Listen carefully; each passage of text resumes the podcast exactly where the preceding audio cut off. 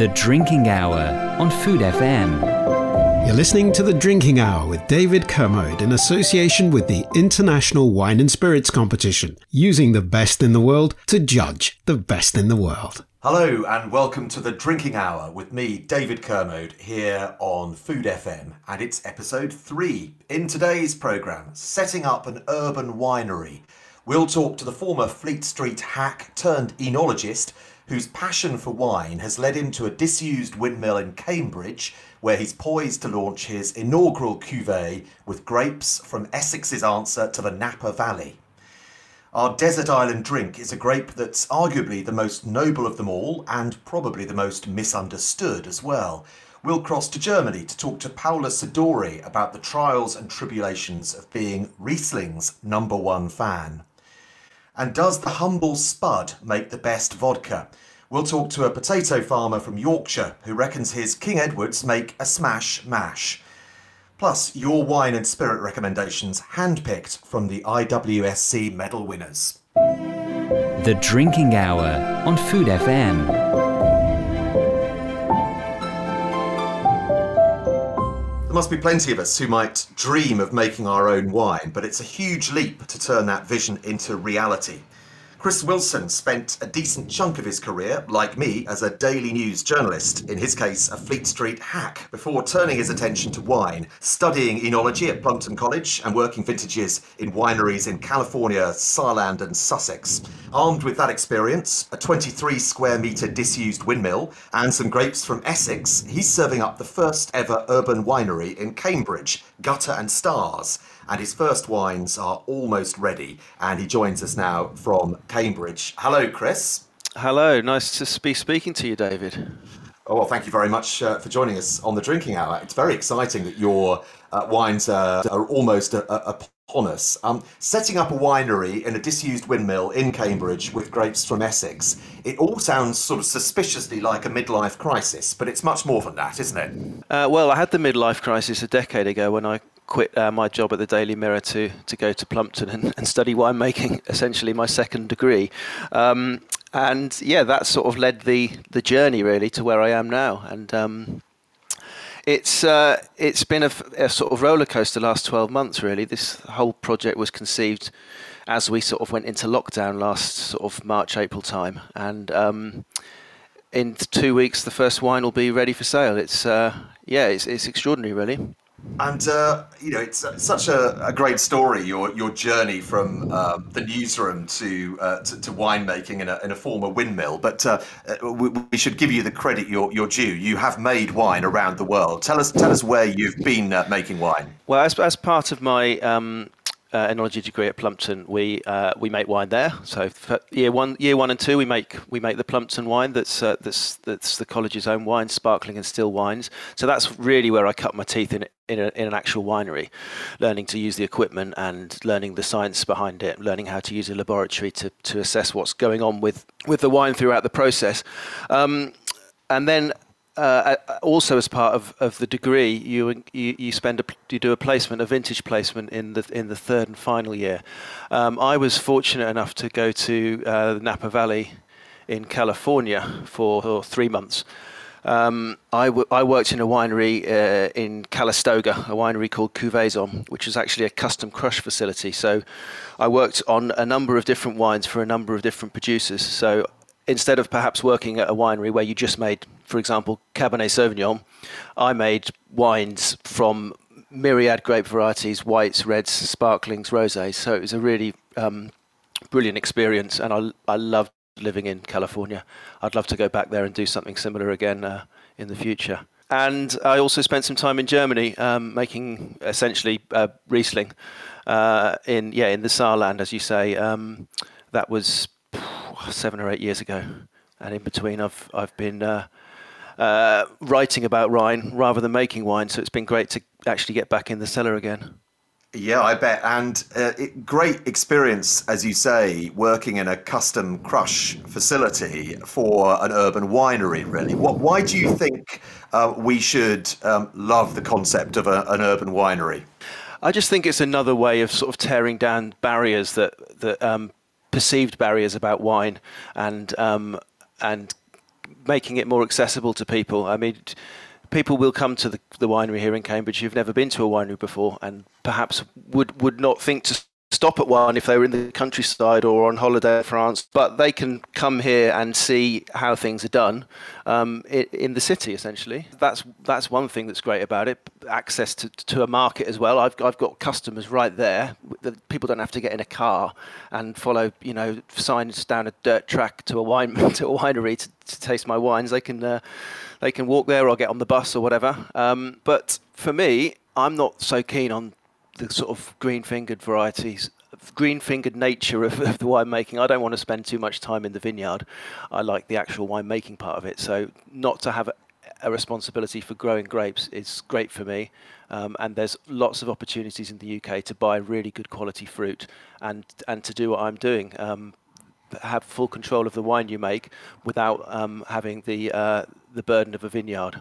So tell us about your grapes. They're coming from Essex, which is not the place I immediately think of when I think of uh, the the burgeoning um, scene in British wine. I, we should say English and Welsh wine, I, I suppose, not just English. Yeah. Um, um, this is the Crouch Valley, which you have likened to uh, Britain's Napa Valley. Now you know the Napa Valley because you worked in California. Um, I smiled when I read that that comparison, but t- tell us about the area and why you draw that uh, uh, parallel. I'll be honest, it was quite a glib comparison um, I made, but um, in reality, I think there are some similarities. Um, Essex doesn't get a great deal of rainfall, um, neither does Norfolk, actually, which is another area I, I, I would champion for, for, for, great quality fruit for English wines. Um, because it's in the east of the country, a lot of the rain has disappeared by the time it gets here um, there's a lot of sunshine. There's higher growing degree days in the east of the country than there are in, in the west and, and, and in the south. So um, it's it's a it's a great place to grow grapes, and there's a lot of land, especially in the Crouch Valley, where it's traditionally been a, a farmland on for, for, other crops, arable crops. So um, there's opportunities, and a lot of farmers are turning their land to vines, which I think is is really exciting. And I think over the next five or ten years, there's going to be uh, a huge increase in fruit um, available from Essex and from the Crouch Valley. And what grapes are you dealing with in your first cuvées then? So, um, I have three wines from the 2020 vintage that I've made. Uh, the first wine is uh, Bacchus, so it's 100% Bacchus. Um, uh, and then coming online soon, currently in, in barrel and tank in the winery, um, uh, Pinot Noir and Chardonnay. So all well-known varieties, two much better known globally than Bacchus, but um, I think Bacchus is a really interesting grape. It's um, it's from a winemaker's point of view, it's great because you can it, it, you can release it early. It's it's it's a sort of punchy, aromatic, fresh white wine that that can uh, be released six months after after um, finishing fermentation, um, and it's a good way of getting something to market quickly. It's also a good wine to drink in the summer, so it's perfect that, that a lot of English and Welsh wineries are releasing their Bacchus wines and other white wines um, this this spring, this time of year. Yeah, it is definitely a summer wine. It's often likened to uh, Sauvignon Blanc as, sort of Britain's answer to uh, to Sauvignon. I, am not sure uh, that that uh, parallel absolutely follows through when you taste it. It's, it's got a lot, a lot, more nettle character than than Sauvignon Blanc, I think, hasn't it? It can have, yeah. I mean, I think Bacchus is changing, and I think our perceptions of Bacchus uh, will change. Um, it, it, it, was very much a sort of workhorse grape here in the in, in the UK in that it, it, it grew well. Um, it was it was relatively uh, disease resistant and it produced a, a bright, punchy wine. Um, if it's made in, in stainless steel, you can get some of those characters that are similar to to Sauvignon Blanc, perhaps um, those sort of um, aromatic, um, grassy, punchy characters, but increasingly, winemakers are doing different things with it. Uh, for example, um, fermenting or aging some of it in oak, in old oak, essentially. Um, I don't know of any any Bacchus that sees a great deal of new oak, um, but that that adds different characters to it. You, you kind of shave off some of those more um, Sauvignon style characters and add a little bit of texture and um, a, a, um, a little bit more sort of body and mineral character to the wine. So I think it, it can be many different things if treated differently. Well, it sounds like my kind of Bacchus. Um, the name Gutter and Stars, I really, really like. Uh, makes me think of the lying in the gutter but seeing the stars. Um, is that where the name is inspired from? Absolutely, yes. Uh, well, that and the um, the the uh, record from uh, dance music producer Fatboy Slim, his second album was called um, "Halfway Between the Gutter and the Stars," which obviously is is a uh, a a nod to Oscar Wilde as well. So both of those things. I studied Oscar Wilde at school and used to tread the boards uh, in an amateur fashion. Um, so um, used to love his plays, and that was a line that stuck with me. And I'm a big music fan as well, so it's nice to have that link with with the Norman Cook record as well. Um, you should see the long list we had for the names of the winery. um, I was revisiting it on, only this morning, actually, uh, and uh, I, I'm quite pleased we went with this and not some of the other ones. Oh, it's a great name, and I really it's um, we're uh, it's difficult to describe the labels um, um, because we we we're not a, a, print publication here. We're talking across the airways, but you have the most fantastic artwork as well, uh, which looks like it must have cost a bomb. But um, tr- do your best uh, sort of descriptive skills and, and tell us about the labels. Um, so I think it's quite a classic label in its typography. I mean, I'm using a sort of Helvetica style font, um, a, a, font which I love. I love uh, I, I, love all the railway signs you see in Europe that use use that font. I love the train spotting sort of aesthetic as well from that from that uh, film of the 90s.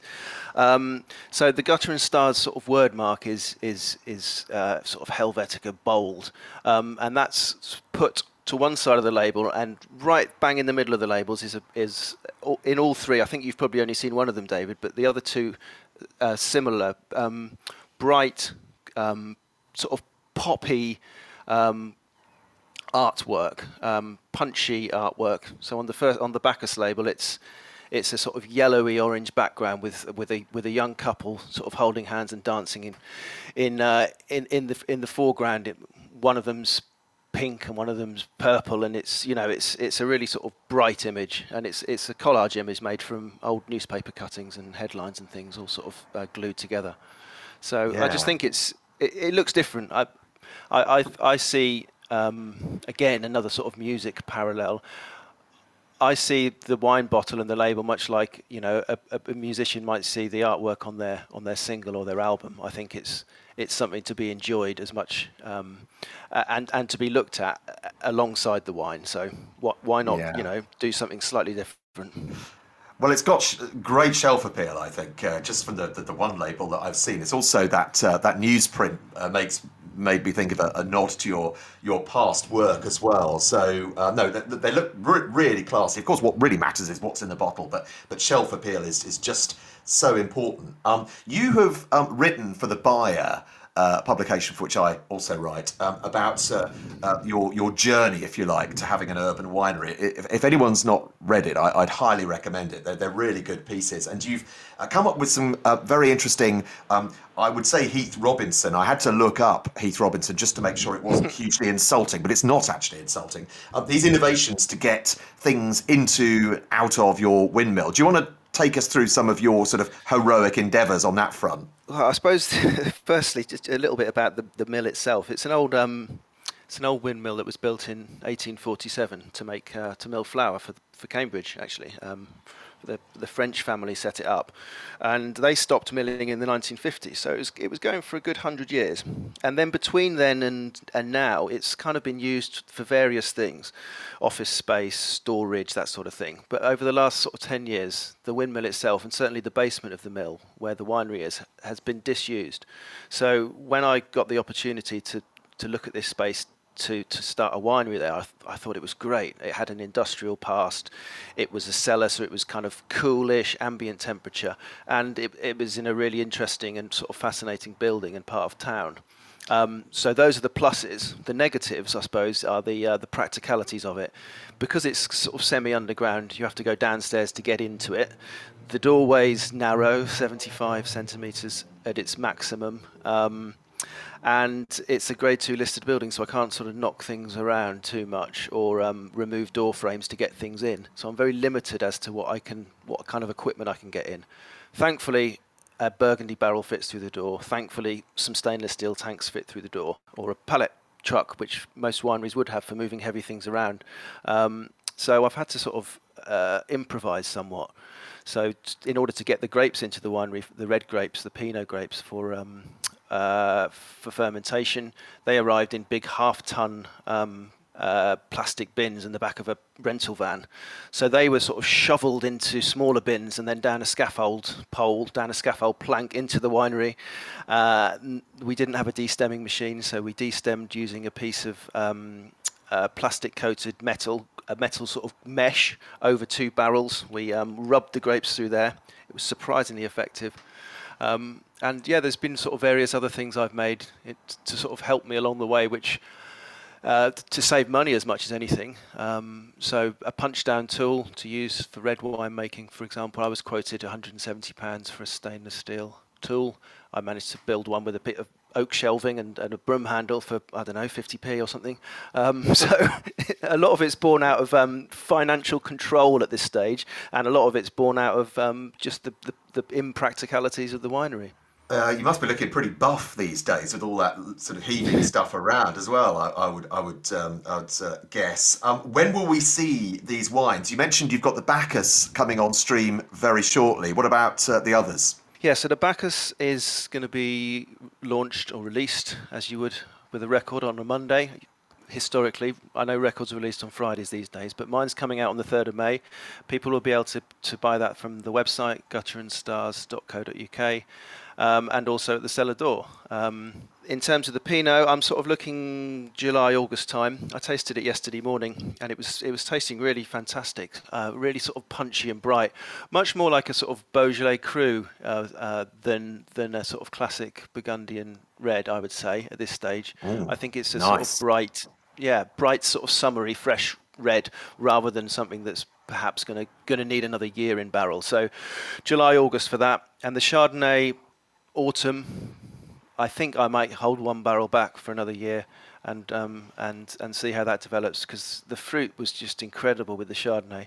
Came in at 100 Oechsle, which was 13.5, 14% potential alcohol.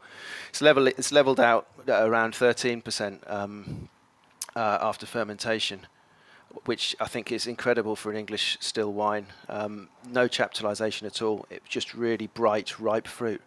So yeah, that I'm really excited about that, but I think we need to wait a little bit longer. And uh, I also read you've got a grape skin beer project uh, as a sideline as well. Well, yeah. So what do you do when you've got um, 500 kilograms of spent? Um, well, there weren't 500 kilograms after the after the juice had come out, but you know maybe 100 kilograms of spent grape skins, Pinot Noir skins. Well, you give them to the local uh, craft brewer, of course.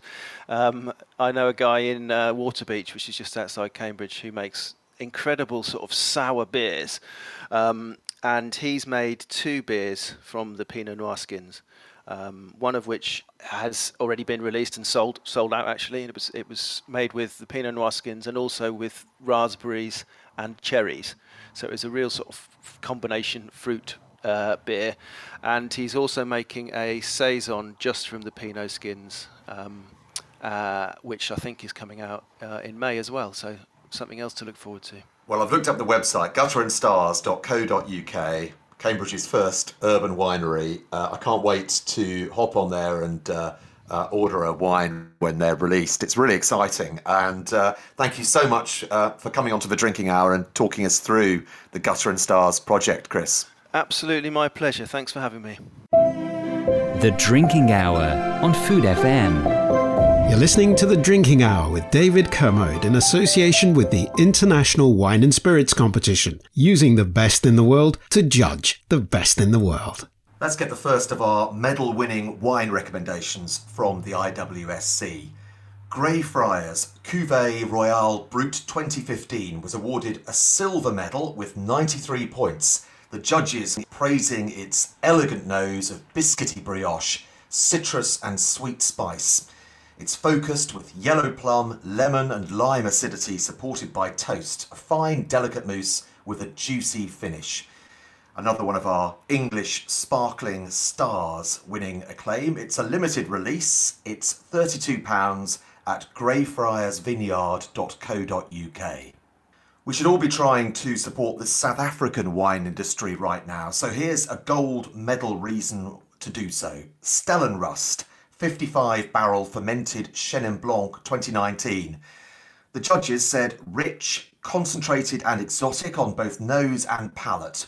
Baked apple and custard, well integrated oak, and smoky notes combine beautifully. Lovely textural mouthfeel and a delicious, long, complex finish and that's available at allaboutwine.co.uk for £14.89, which is amazing value for a gold medal winner and really underlines that incredible value that there is to be had in South Africa. And a Cabernet Franc El Enemigo 2017 with a silver medal and 90 points. I was on the judging panel for this one and we described it this way a sumptuous core of plump red fruit with a floaty violet nose and seductive satiny palate. Ripe tannins, crunchy body, and layered tarry finish with a good grip. And that's available online at vinissimus.co.uk, and that's £23.15. The Drinking Hour on Food FM.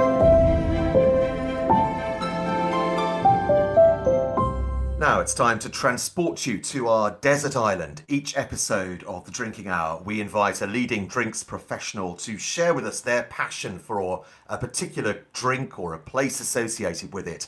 It's our desert island drink. It can be a grape variety, a particular wine, a spirit, it can even be a whole region, which is probably a good idea in terms of uh, breadth of supply.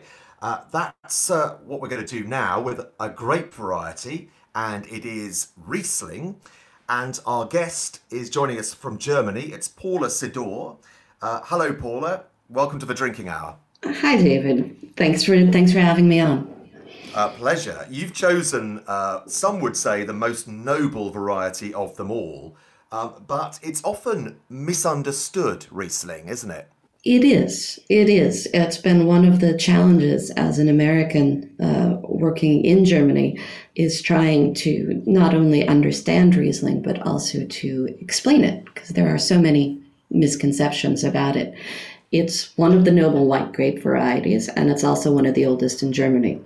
Uh, but there are so many different variants, like uh, like Chenin Blanc, for example, that um, that make it hard to really pin down. It's hard to say what exactly it is. So, what does it represent to you then, uh, Riesling?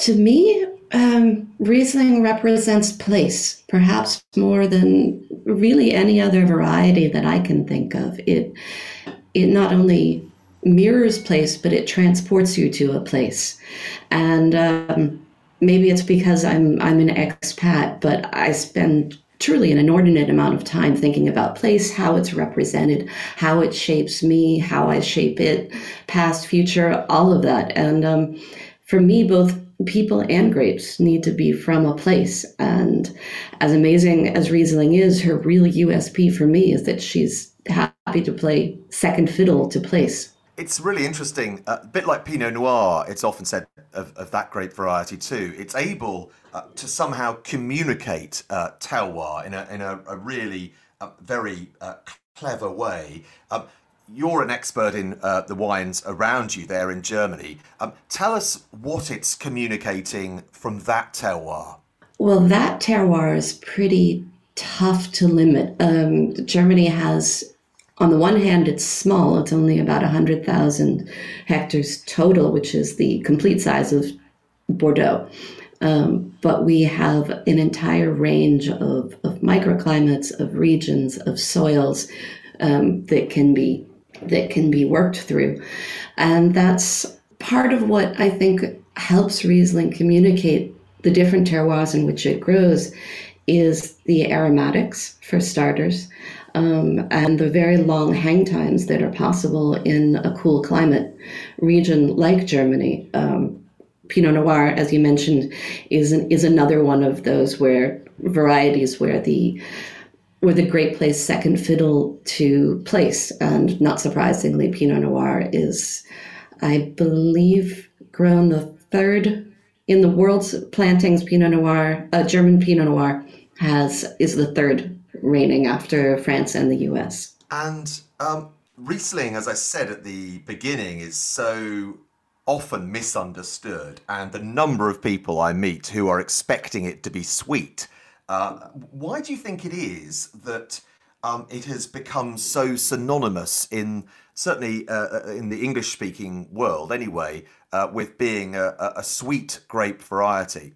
Well, there's a there's a couple different ways that one could answer that. Uh, first, it's it's a really aromatic variety, and I think a lot of people confuse fruitiness in the nose with sweetness on the palate. Um, so that's that's one way, and the other um, misconception, or not so much misconception, but problem is a bit of a self fulfilling prophecy. Uh, sweet Rieslings tend to do really well in the rankings because it's a very dominant flavor. When you have wines that are rated highly, those are the ones that importers tend to grab. And then on the shelves, those are the wines that are then stocked. And then people look at that and say, well, okay, so this is this is the representative range of what is available in Germany. It, it was one of the real eye openers for me when I when I moved over here 18 years ago that everybody talks about sweet Rieslings in the in the English speaking market, but over here most of what is consumed is dry. Most of what's available on the shelves is dry. Uh, so I, I just think that those are not necessarily the wines that make it as much outside of the borders, although that is starting to change. Yeah, it really is, and and rightly so. And I think you're right about that self-fulfilling prophecy. That said, some of these sweet examples, we, I, I certainly don't want to knock them because they are absolutely magnificent wines, aren't they? It's just, I think sometimes a, a case of, of what you, you pair with them, how you enjoy them. What, what do you tend to uh, pair uh, to appreciate those uh, magnificent sweet wines? To pair with the sweet wines, well, first I put them in the cellar for a really long time. Uh, before I even start thinking about food. Um, I think that's one of the tricks with the sweet wines, with understanding the sweet wines, uh, is let them sit. They they were never intended um, historically to be consumed young give them 10 years, give them 15 years, give them 30 years. Uh, because at that point, then those primary fruits, that, that obvious sweetness, settles down. Um, it, it's not it's not as dominant, and so when you're tasting a 20 year old Auslese, it tastes it's balanced. That's and that's the the real USP for me of German wine is is balance.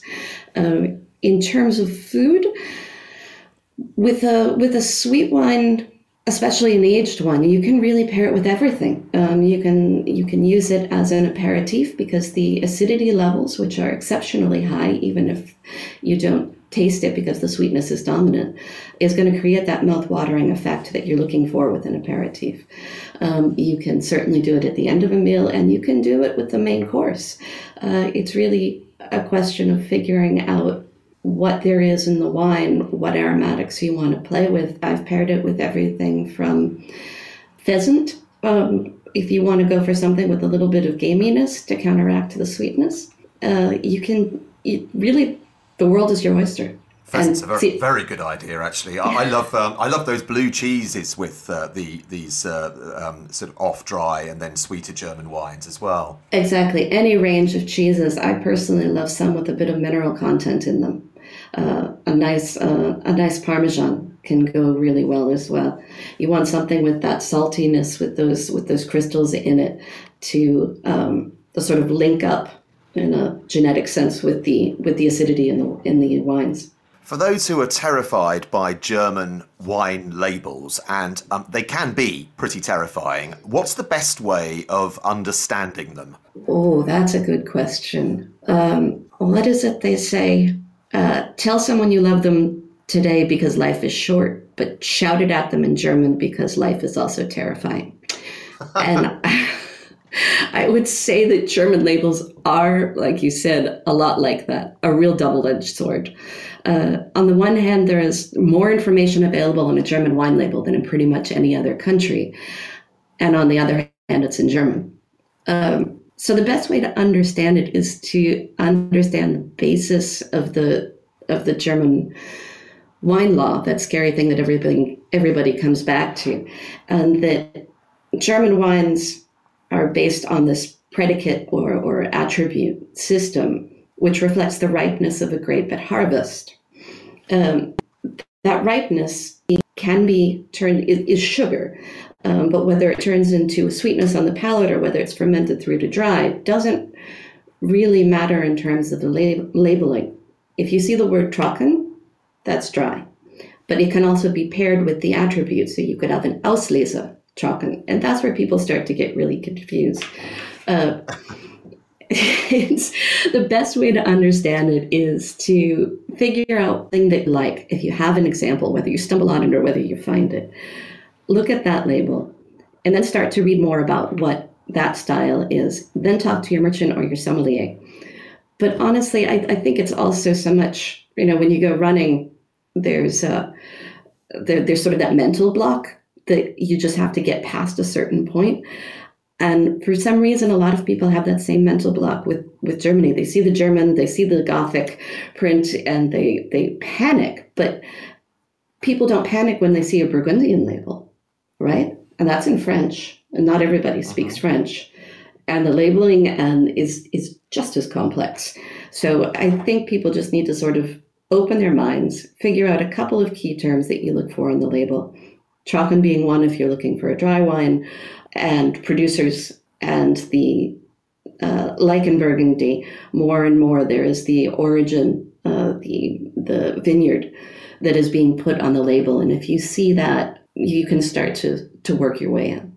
There's been they a fashion towards lower alcohol, lighter wines around the world. Um, that trend rather suits Germany, doesn't it?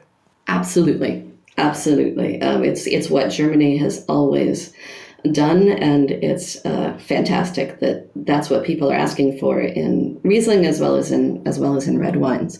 Um, for me, my my absolute favorite style is a is a Kabinett, um, both dry and with some residual. Um, it's for me, it's like biting into an early apple on the top of a high alpine meadow. It's a mouthful of, of mountain air. What I love about about Riesling, uh, in particular in cool climates, is this nimbleness, this agility that it manages uh, to have, so that it's not a mouthful of wine in that sense. And there really is, for me at least, no other country that manages to get that depth and intensity without the width. It's something that Germany does really well. Yeah, you put it really well. You talked about the ageability earlier as well with those sweet wines, but Riesling is just um, fantastic with age uh, across the board. I mean, obviously, you need a good quality wine to start off with, but it, it has this amazing ability to age, doesn't it? It really does. Um, that was something also that was a bit new when I came over that I, I hadn't realized growing up as a as a heathen American. It was, you know, white wines were a year, maybe two, maybe three. Um, thankfully, even that is, has changed in the States, but certainly in my youth, that was what it was all about.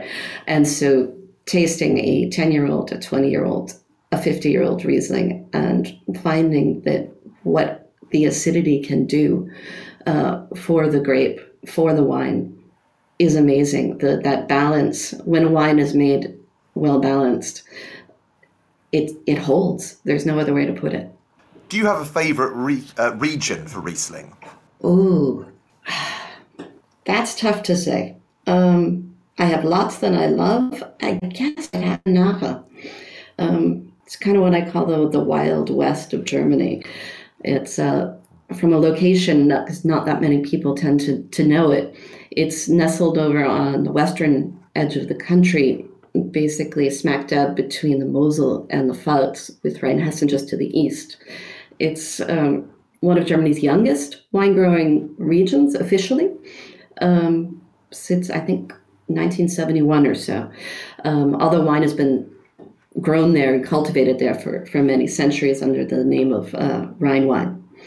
And it's one of the smaller regions in terms of size at about 4,000 hectares, give or take. Uh, but for me, it's it's the region that best represents the sense of a sense of place. Um, in that, in those 4,000 hectares, there's only there's over 180 different kinds of soil types. uh, which is just phenomenal. And Riesling there is grown only in the best sites. They, the, there are many different varieties that are grown in the region, but Riesling is really reserved for the Grand Cru or, or Erste um, sites there. And what I love so much about them is that they capture that agility and playfulness of the Mosel to the north. They capture the, the this deep rooted, often volcanic minerality and length and power of Rheinhessen and the aromatics of the of the Pfalz. And it's all tied up with this sort of enduring thread of spiciness that is uh, that really is entirely its own. Mm, sounds fantastic. Showing off time then. Uh, you're permitted to show off um, by me. uh, what's the best Riesling you've ever enjoyed? Ooh, there have been so many, and I'm oh, my tasting notebooks, I moved in the summer, so my tasting notebooks are all still packed in a box. So I'm going to have to pick the one that, that sort of stays in my memory. And I would say that it was a 1923 uh, Schloss Böckelheimer Kupfergrube from Gut Hermannsberg in the Nahe. It was part of a vertical tasting of the site that started in 2016 and went all the way back to 1914. Uh, so it was amazing to see the development of a culture, of a people, of of a site, of a place, and what connected it through a hundred years. Um, the wine in the glass, of course, it started to fade within minutes of it being poured, but you knew you were tasting a piece of history. It was quite literally time in a bottle um, at a, wow. at a at a sensory level it was it was still remarkably fresh and aromatic i couldn't believe it i kept waiting for it to just sort of fall apart and it didn't it stayed together uh, honestly wow. I, I, I hope i can look that good at 98 so. it's incredible that yes the, the, the, wines you're tasting you're going back through two world wars in that uh, in that process of, of one vertical tasting. Absolutely astonishing. One of the great uh, privileges of, of being in the, in the wine world. And you've just launched something new into uh, the world of, of wine knowledge and, and wine criticism uh, Trink. Uh, tell us about uh, what that is and how we can enjoy it. Ah thank you. Um, Trink. Yes, that is. Uh, I guess everybody has to, has to do something in the pandemic, and, and this was what I and my co-founder um, Valerie Caruana decided to do. It was actually long in the works, um, and then the pandemic happened, and we sort of looked at each other and said, "Do we continue? Why not?"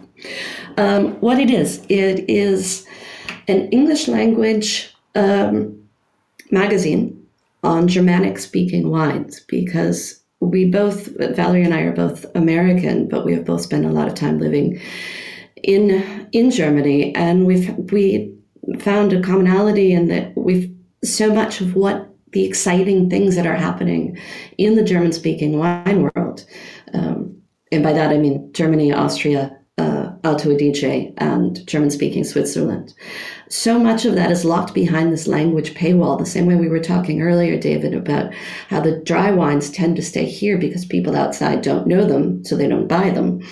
It's there's so many exciting things happening over here that is being written about in German, but isn't sort of making it outside.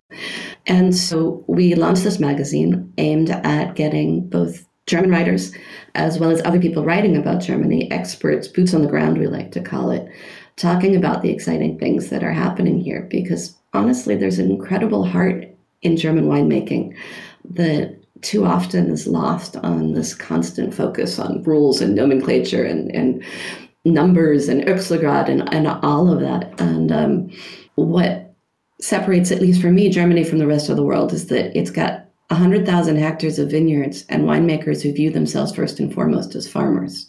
And maybe it's because I grew up in the countryside in New Hampshire, but there is a humility before nature um, and each other that really sets Germany apart for me. And if you expand that um, and look at the fact that the grapes really don't respect borders, um, or at least not political ones, they respect geographical ones. And so when I take the ideas that I have about German wine and expand it to looking at these intersecting areas, these border countries, um, the Rieslings, for example, from that are that that are grown on the edge of the Nahe have a lot in common with those in Rheinhessen right over the border. And that same thing expands to the Rieslings that are grown in uh, in the Pfalz, right at the border of Alsace. That there's a commonality there in, in language, in people, in geography, in style, and it's like pulling on, on this this thread and finding this thread and, and learning where these intersections are and what connects us, what binds us. And that was sort of the heart of what we decided um, that we wanted to explore in this magazine. So you can find it online, www.drinkmag.com. We look forward to seeing you there. Yeah, no, it's uh, you, have sold it well, and I have to say it's a, a, a, real gold mine. Actually, there's some fantastic content on uh, Swiss wines, uh, and I adore Swiss wines, but it's it's reasonably difficult to find uh, that that content, that information. So uh, no, it's, it's a really good place to go. I would highly recommend uh, taking a look at uh, Trink and becoming a, a supporter too. Um, uh, Paula, thank you so much. It's been fascinating. You've made a great case for Riesling. Uh, it's lovely to talk to you. It's lovely to talk to you too. Thanks so much for having me. The Drinking Hour on Food FM. You're listening to The Drinking Hour with David Kermode in association with the International Wine and Spirits Competition, using the best in the world to judge the best in the world. Okay, it's time for our next trio of recommendations of medal winners. If you were inspired by Sarah Abbott, MW, uh, last edition, waxing lyrical about Georgian wine, then here's one to track down.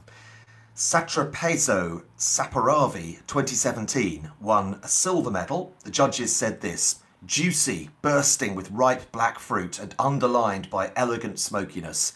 Vibrant palate with a black fruit profile supported by bright acidity and structural tannins. A complex finish of blue fruits and minerality. And that is £25 at georgianwinesociety.co.uk. As we said last week, it's well worth tracking down these wines from Georgia. It takes a bit of effort, but uh, they are out there. Next, to an English rose. Well, a rosé. Gusbourne Cherry Garden Vineyard 2019 won a silver medal, with the judges praising its sumptuous tart cherry, which shines throughout from the bold, fresh nose to the short, chalky finish, dappled with juicy raspberry and strawberry notes and hints of rose hip. It's £29.50 at gusbourne.com, and it does sound like the stuff of a summer English country garden, doesn't it? In a tasting note, at least. And the Balvenie 30 single malt Scotch whisky from William Grant and Sons won a Gold Outstanding Award with 98 points the judges remarked old wood and furniture polish on the nose, with an explosion of tropical fruits, vanilla, and marzipan on the palate. Wonderfully balanced. From Speyside, this whisky picks up so many accolades. It's made by the acclaimed David Stewart, MBE. It's a wonderful marriage of flavour, texture, and perfectly balanced sipping. It's a slightly eye watering £900, but I'm told it's apparently worth every penny. The Drinking Hour on Food FM.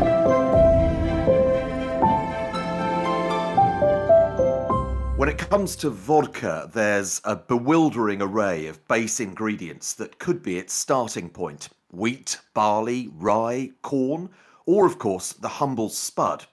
I say humble, but potato vodkas are often the choice of experts, and most especially mixologists who believe they offer a little more character.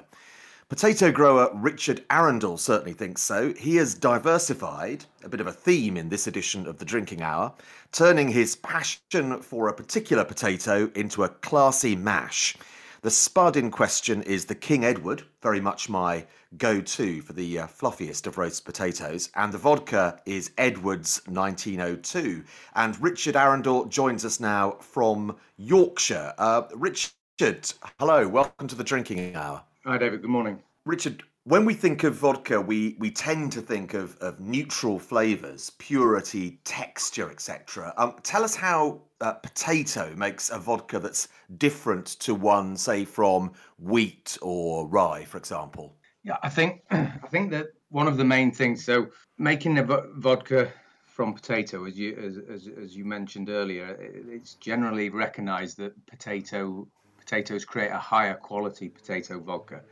I think the key thing um, that, that we've certainly found with with with making a, a, single variety potato vodka from King Edward potatoes is that the traits that the King Edward potato has gives a gives a, a much smoother, much much more enjoyable drinking experience with the with the, with the vodka. Certain certain vodkas you'll know can can make you wince a little bit when you drink them, the sharpness, whereas mm. the, you know the palate that, that that comes from a from a potato vodka is much smoother, much more, uh, you know, much more sippable, much more drinkable on its own, if, if, if you like, uh, uh, over ice. I mentioned mixologists because uh, it, that's right, isn't it? They, they uh, tend often to prefer potato vodkas for that kind of textural depth that it brings to a cocktail, don't they? Yeah, there's there's sort of a, a, a vodka conception or misconception, if you like, that vodkas have to be odorless and tasteless. Um, I, th- I, think from a from a from a mixology perspective, what what what they like and uh, uh, about a potato vodka is the fact that there is a flavour there that, does come through from the from from the vodka with the alcohol.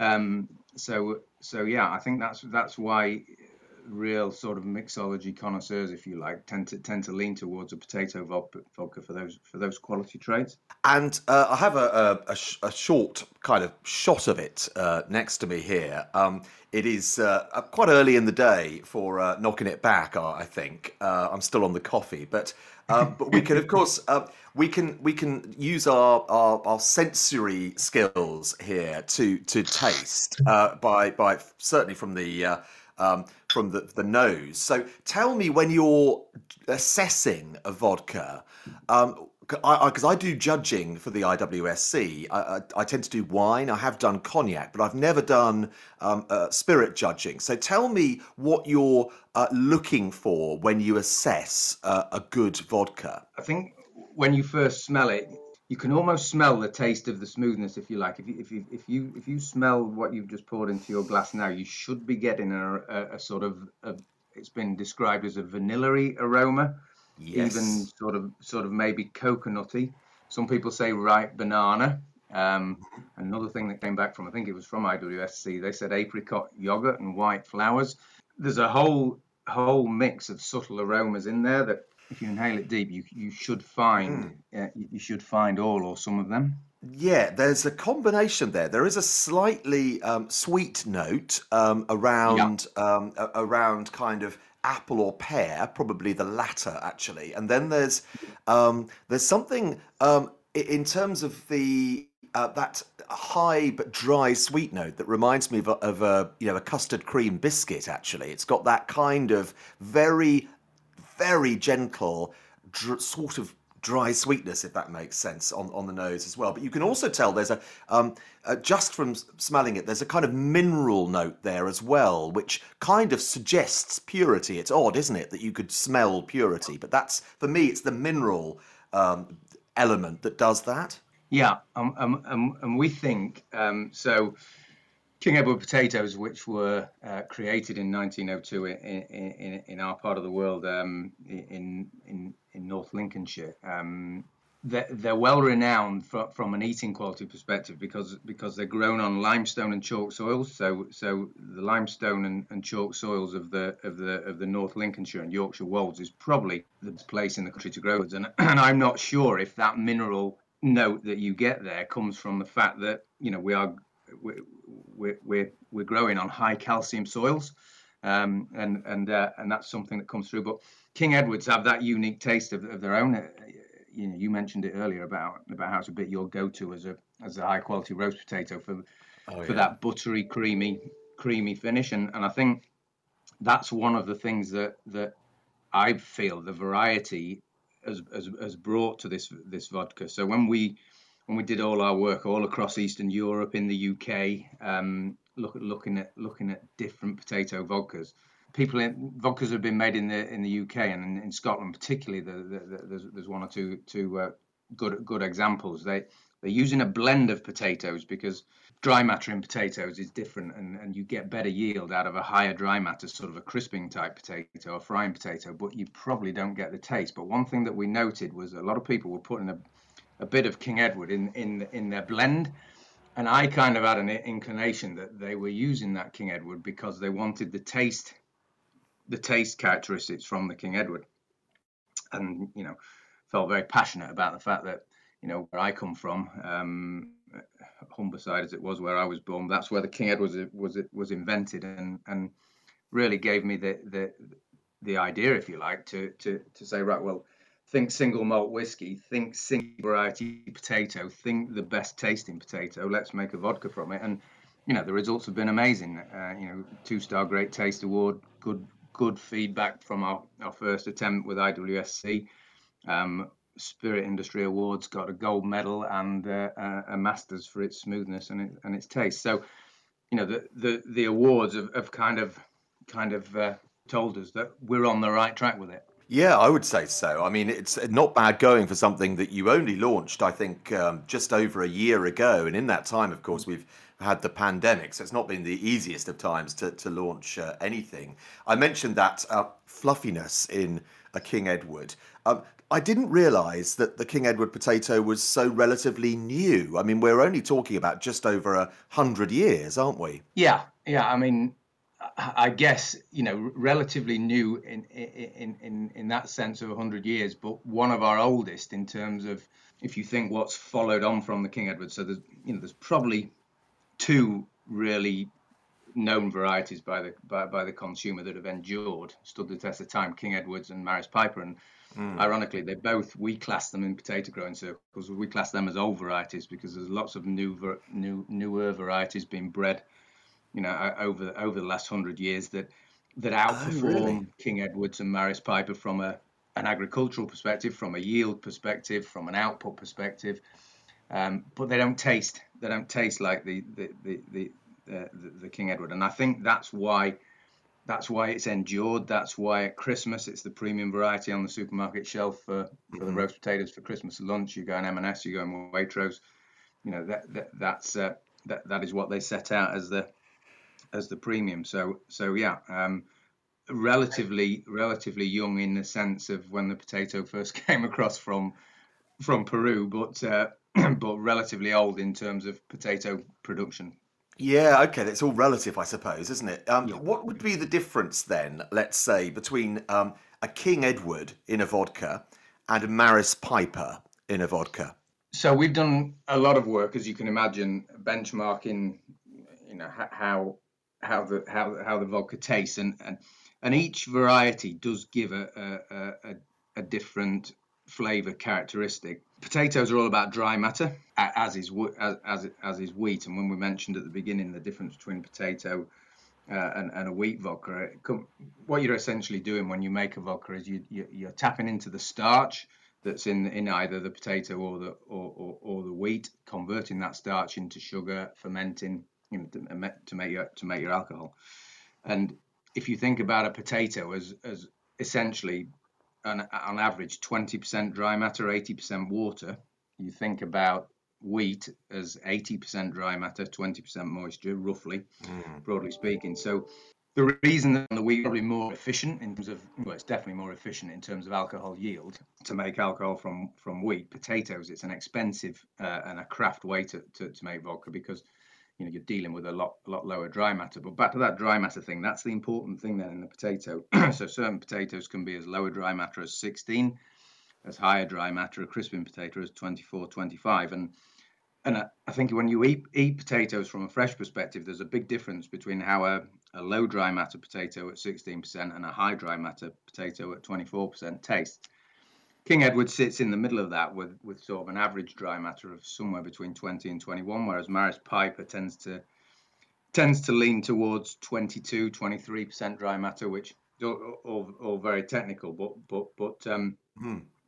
but but the, but that's that's why they they are they are good for the for the for their use, if you like. King Edward's you know tastes and eats very well because it's in that middle ground of dry yeah. matter. Piper has really lent itself to more of a frying variety for making chips chips from. Mm. Um, that's that's where it made its name because the higher dry matter means it soaks up less oil when you when you fry it. So so yeah, without getting too too lost in the science in the science of, of, dry matter, I think I think that's why every every um, every, every variety gives gives its own different trait because of its its, its dry matter and its internal characteristics and, and its makeup. All the things that I believed in a, in a King Edward from a from an eating quality perspective have come through in this vodka in terms of its you know fantastic creamy smooth smooth taste. Yeah, well, it's it's really interesting. You talk about uh, worrying about getting too technical and and uh, and, and, the various uh, the, the, water contents, starch content, etc. But actually, it's really it's fascinating if you're a keen cook um, to to look up potatoes because I quite routinely will. Let's say I'm making I made a dauphinoise the other day. I actually uh, before I bought my potatoes, I, I, looked up what is the best potato. Do I want a waxy one? Do I want a, um, you know, a, a, a fluffy one? Um, I think it's really, really important to the end result when you're cooking. So therefore, it follows that it's going to be the same uh, when you make a, a, vodka, really, doesn't it? I mean, exactly. Uh, yeah. Exactly. So so don't worry about getting too technical. Really, it's it's fascinating. um, but uh, talking of technical, you've gone from, um, in very basic terms, being a potato farmer. I know it's uh, you do a bit more than that, but uh, uh to being a distiller. How on earth do you go about doing that? Yeah, well, uh, I mean, I have to hold my hands up here with a, with a, with a fantastic team of people. To tell you the truth, um, this whole project came about. So so we started thinking about this ten years ago. Myself and um, uh, a guy who I've worked with for a long time, who's actually my production director on the potato side of things, and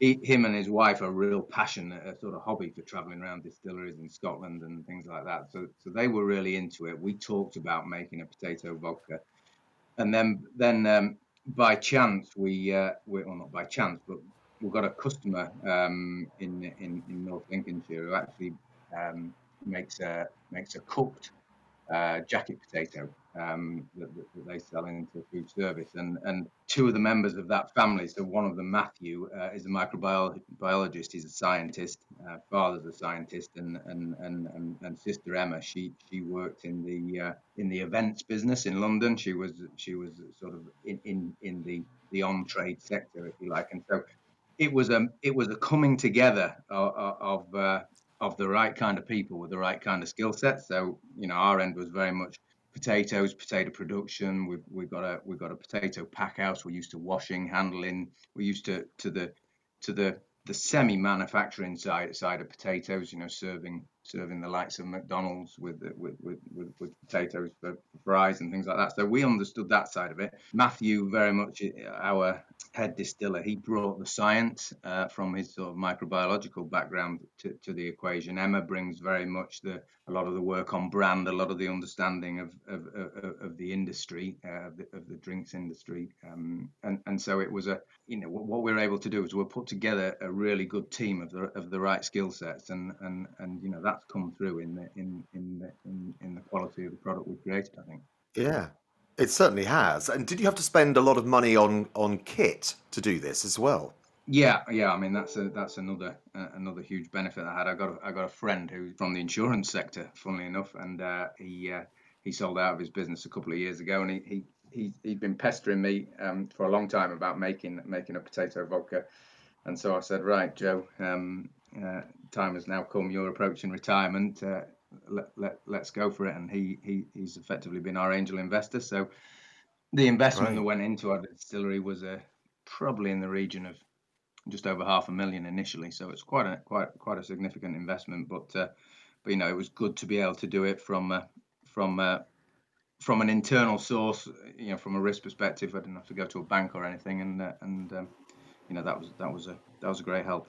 I mean, you're dealing with a what I would consider a premium potato with King Edwards, and uh, you've got a, a, premium product here with the vodka. As you, you mentioned, it's already done pretty well for its first year in existence with a, an IWSC silver, and they're very exacting judges. And you've got a great taste award as well. What are your hopes for Edwards 1902? I think we're, you know, as you mentioned, that launching uh, launching at the start of lockdown wasn't wasn't perhaps the best timing uh, when when uh, when the whole of the uh, uh, uh, the, the the on trade, restaurant trade, um, hospitality sector has closed down. So it's been a been a a relatively challenging launch year, but but all I can say is is that anybody we've put this vodka in front of um, has absolutely loved it, uh, and and uh, that gives you a lot of confidence. The awards that, that mm. we've got give a lot of confidence. It's actually gone um, into the World Vodka Awards, um, which I think the results come out in June of this year. Which so we're hoping for.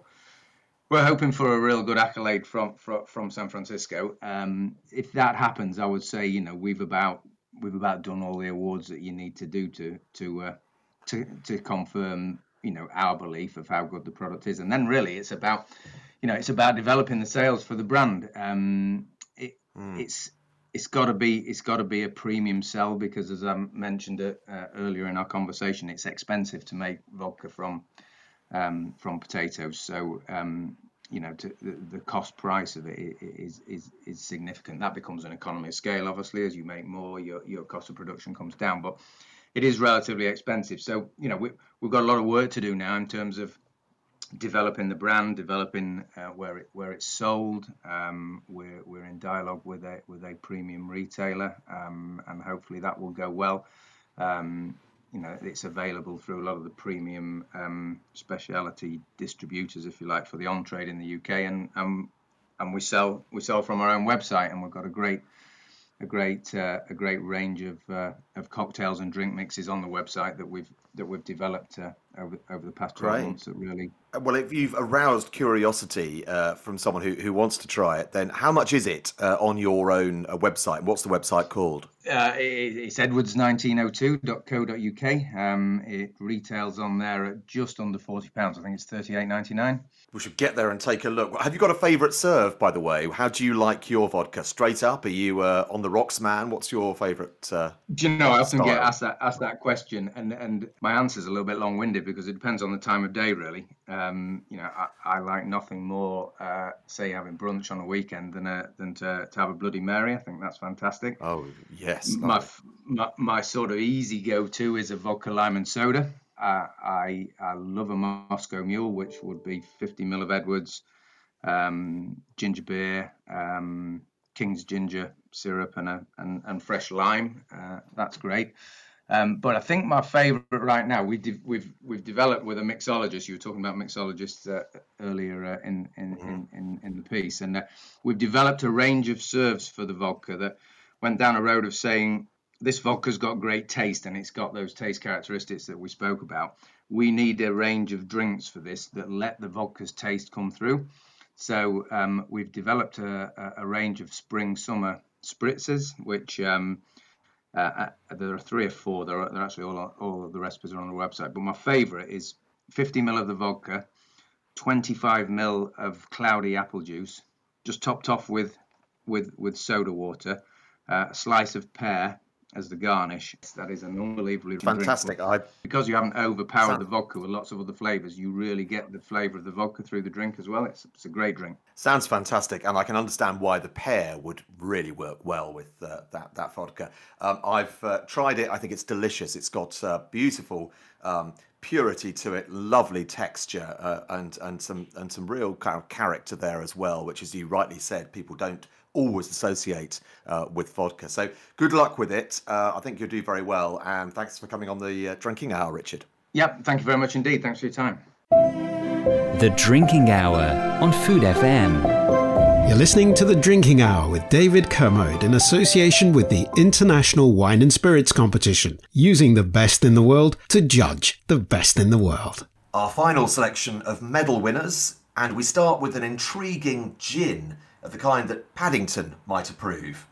Spirit of Harrogate's Slingsby Marmalade Gin is an intriguing fusion of botanicals and Yorkshire marmalade. It won a gold outstanding. The judges said, Think thick cut marmalade with this beautifully balanced and elegant gin. A plump, jammy nose is met with fresh and concentrated flavours. A marvellous flavour journey that's at Master of Malt for £35, and I've made a note I have to try that one. Demonstrating that it's not just pricey wines that do well, Waitrose and Partners Blueprint Pinot Noir 2019 won a silver medal and 90 points, with the judges saying it had an attractively light nose, displaying cherry and cranberry aromatic freshness with mature plums, sweet spice, and hints of bell pepper. Weighty and textured with supple tannins and a slightly dry finish. And that is just £5.99. We were talking with uh, Richard Bampfield last week about whether you can get value Pinot Noir. He suggested Romania, and there you go. And to end, a luxurious late harvest Tokai, a gold medal winner with 97 points.